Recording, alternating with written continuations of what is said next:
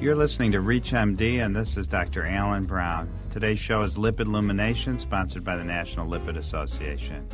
I'm your host today, and with me is Dr. Ben Ansell, professor of medicine and cardiology at UCLA in Los Angeles and co director of the Cholesterol and Hypertension Management Program at UCLA. Dr. Ansell is going to discuss the latest trials regarding attempts to raise HDL including a recent study on a CETP inhibitor called dalcetrapib, as well as the AIM High trial with the addition of nicotinic acid to baseline statin therapy. And then, based on the results of those studies, what his view is of the focus on HDL in the coming years. So, Ben, thank you very much for joining us. It's my pleasure, Alan. Thanks for having me.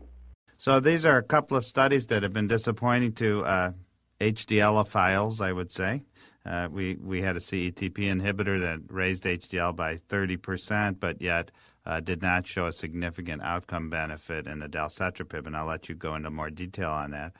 And then we tried using niacin on top of statin therapy in patients at high risk with established coronary disease in the AIM High trial, and also those results were somewhat disappointing.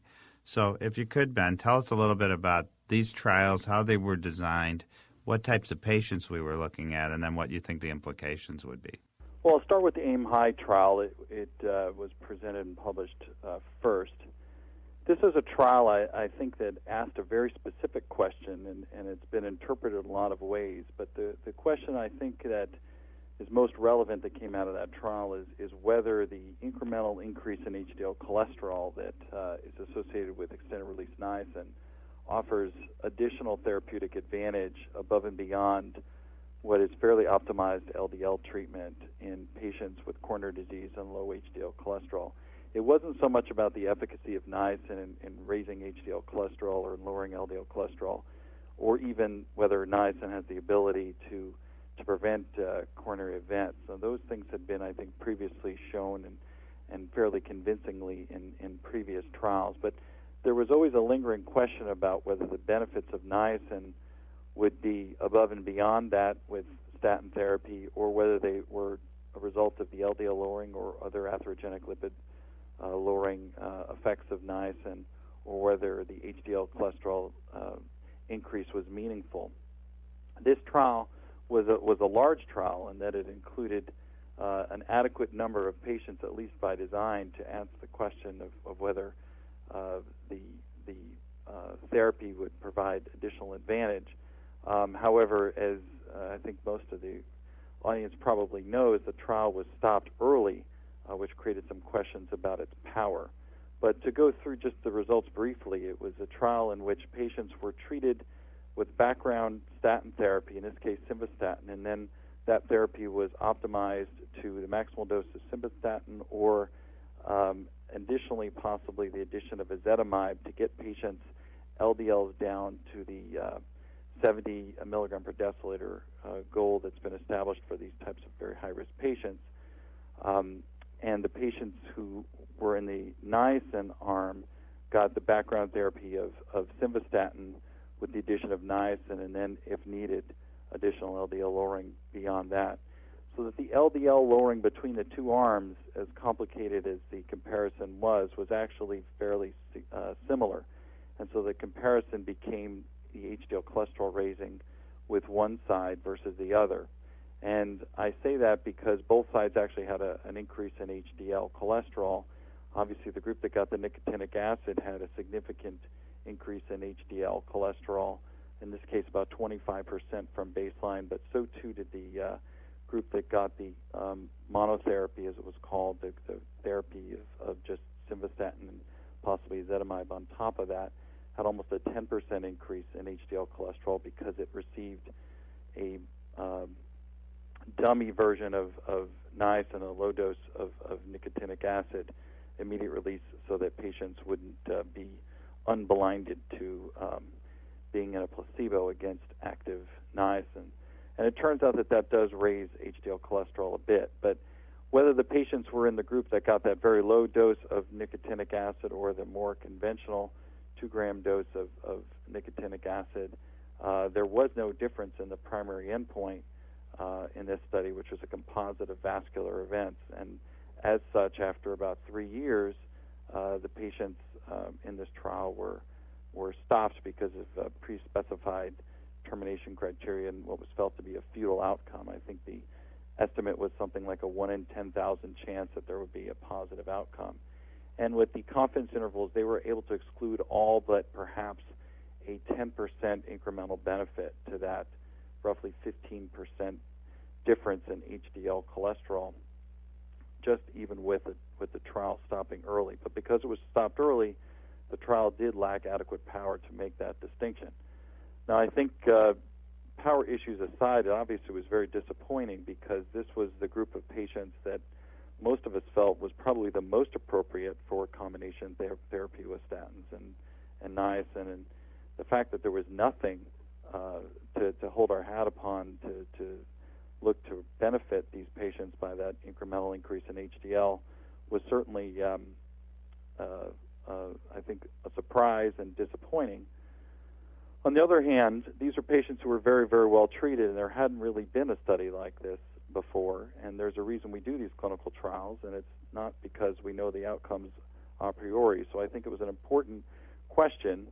Um, it's not really, in many ways, the clinical question that many of us face, which is if we have a patient and their HDL remains low after statin therapy, would they benefit from adding on niacin?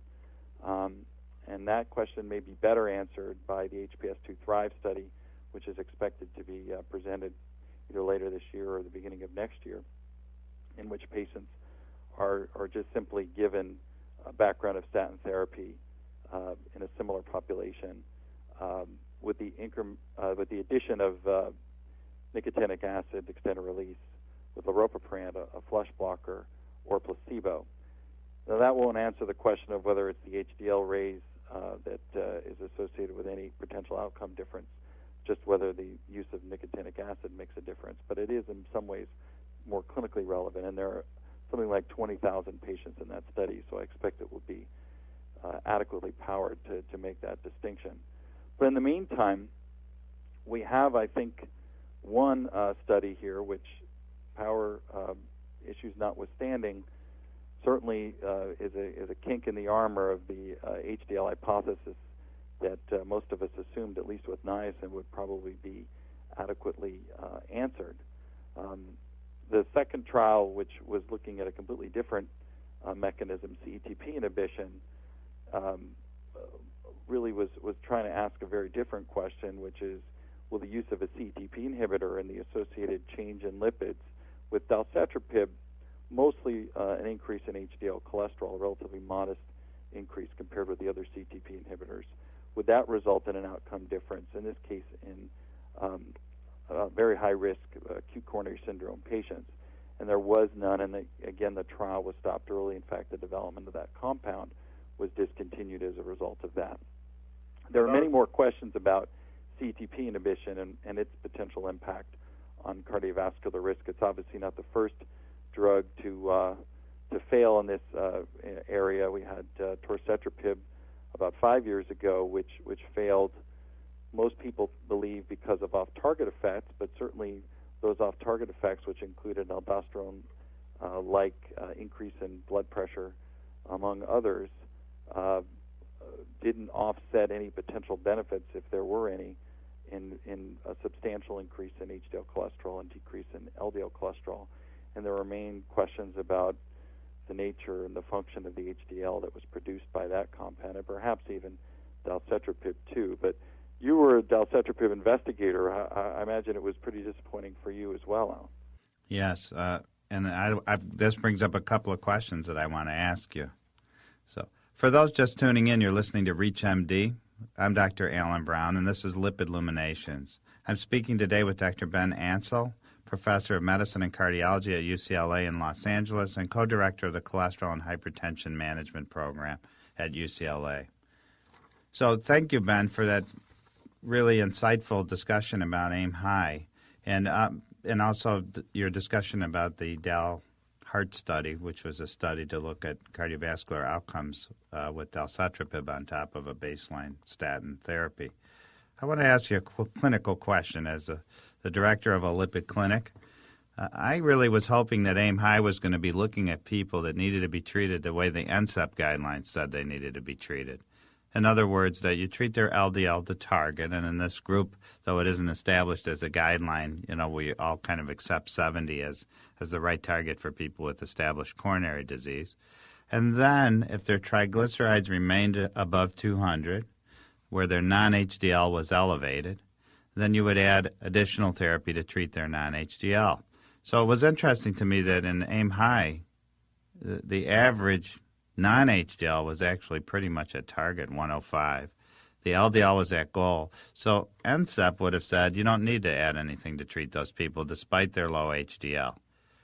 But it turned out they really didn't have very many patients with high triglycerides, so they couldn't take a look to see if would adding niacin help if you were treating them according to the current NCEP recommendations. So I wonder if you have any thought on that. I mean, I think it answered that if you have isolated low HDL, but your LDL is at target and your non-HDL is at target, you're probably done, which is what NCEP says, right? Uh, well, I think you know guidelines are guidelines. In this case, NCEP, uh, t- to be fair to what's you know a, a, a nameless, voiceless uh, you know panel that, that collectively you know, issues a statement.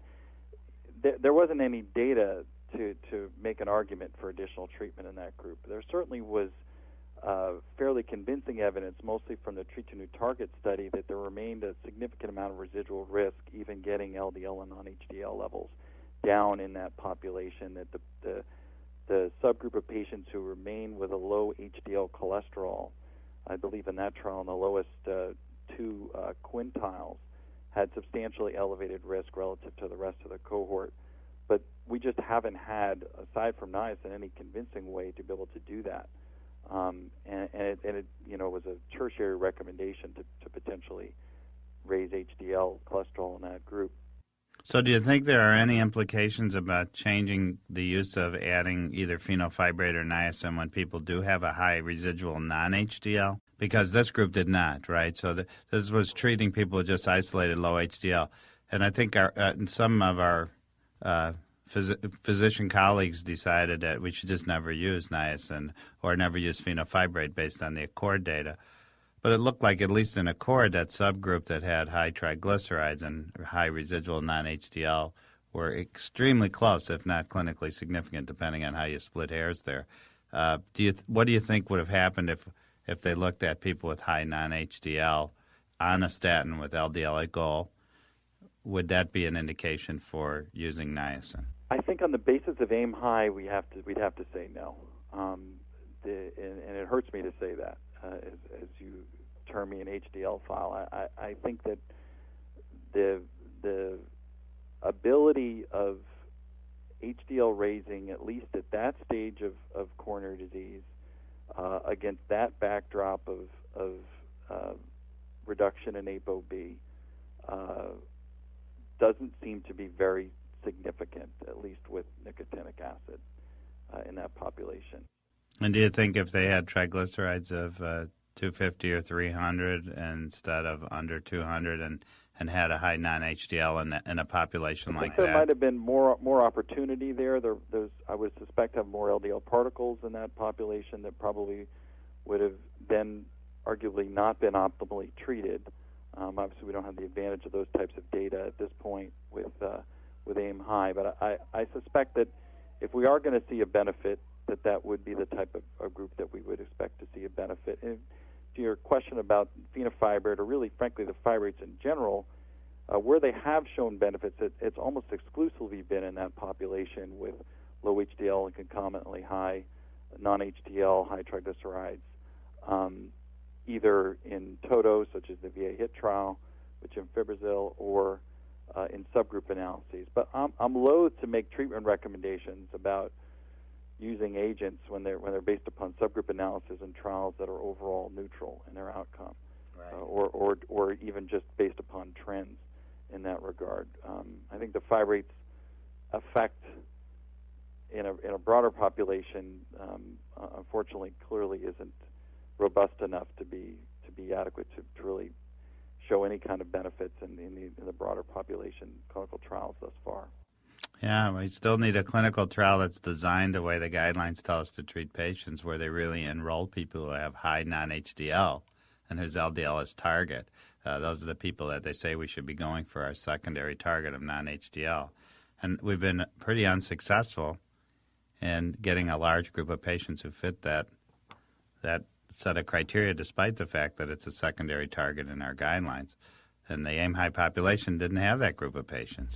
So it's a, uh, it's a very interesting discussion, Ben. I want to thank you very much for really going into detail on both of these clinical trials as well as a little bit about the background of HDL and its functionality. And thanks for joining us. My pleasure. Many thanks to our guest, Dr. Ben Ansell. We've been discussing the dalcetrapib trials, uh, a new CETP inhibitor, as well as the AIM High trial with the addition of niacin on top of baseline statin therapy.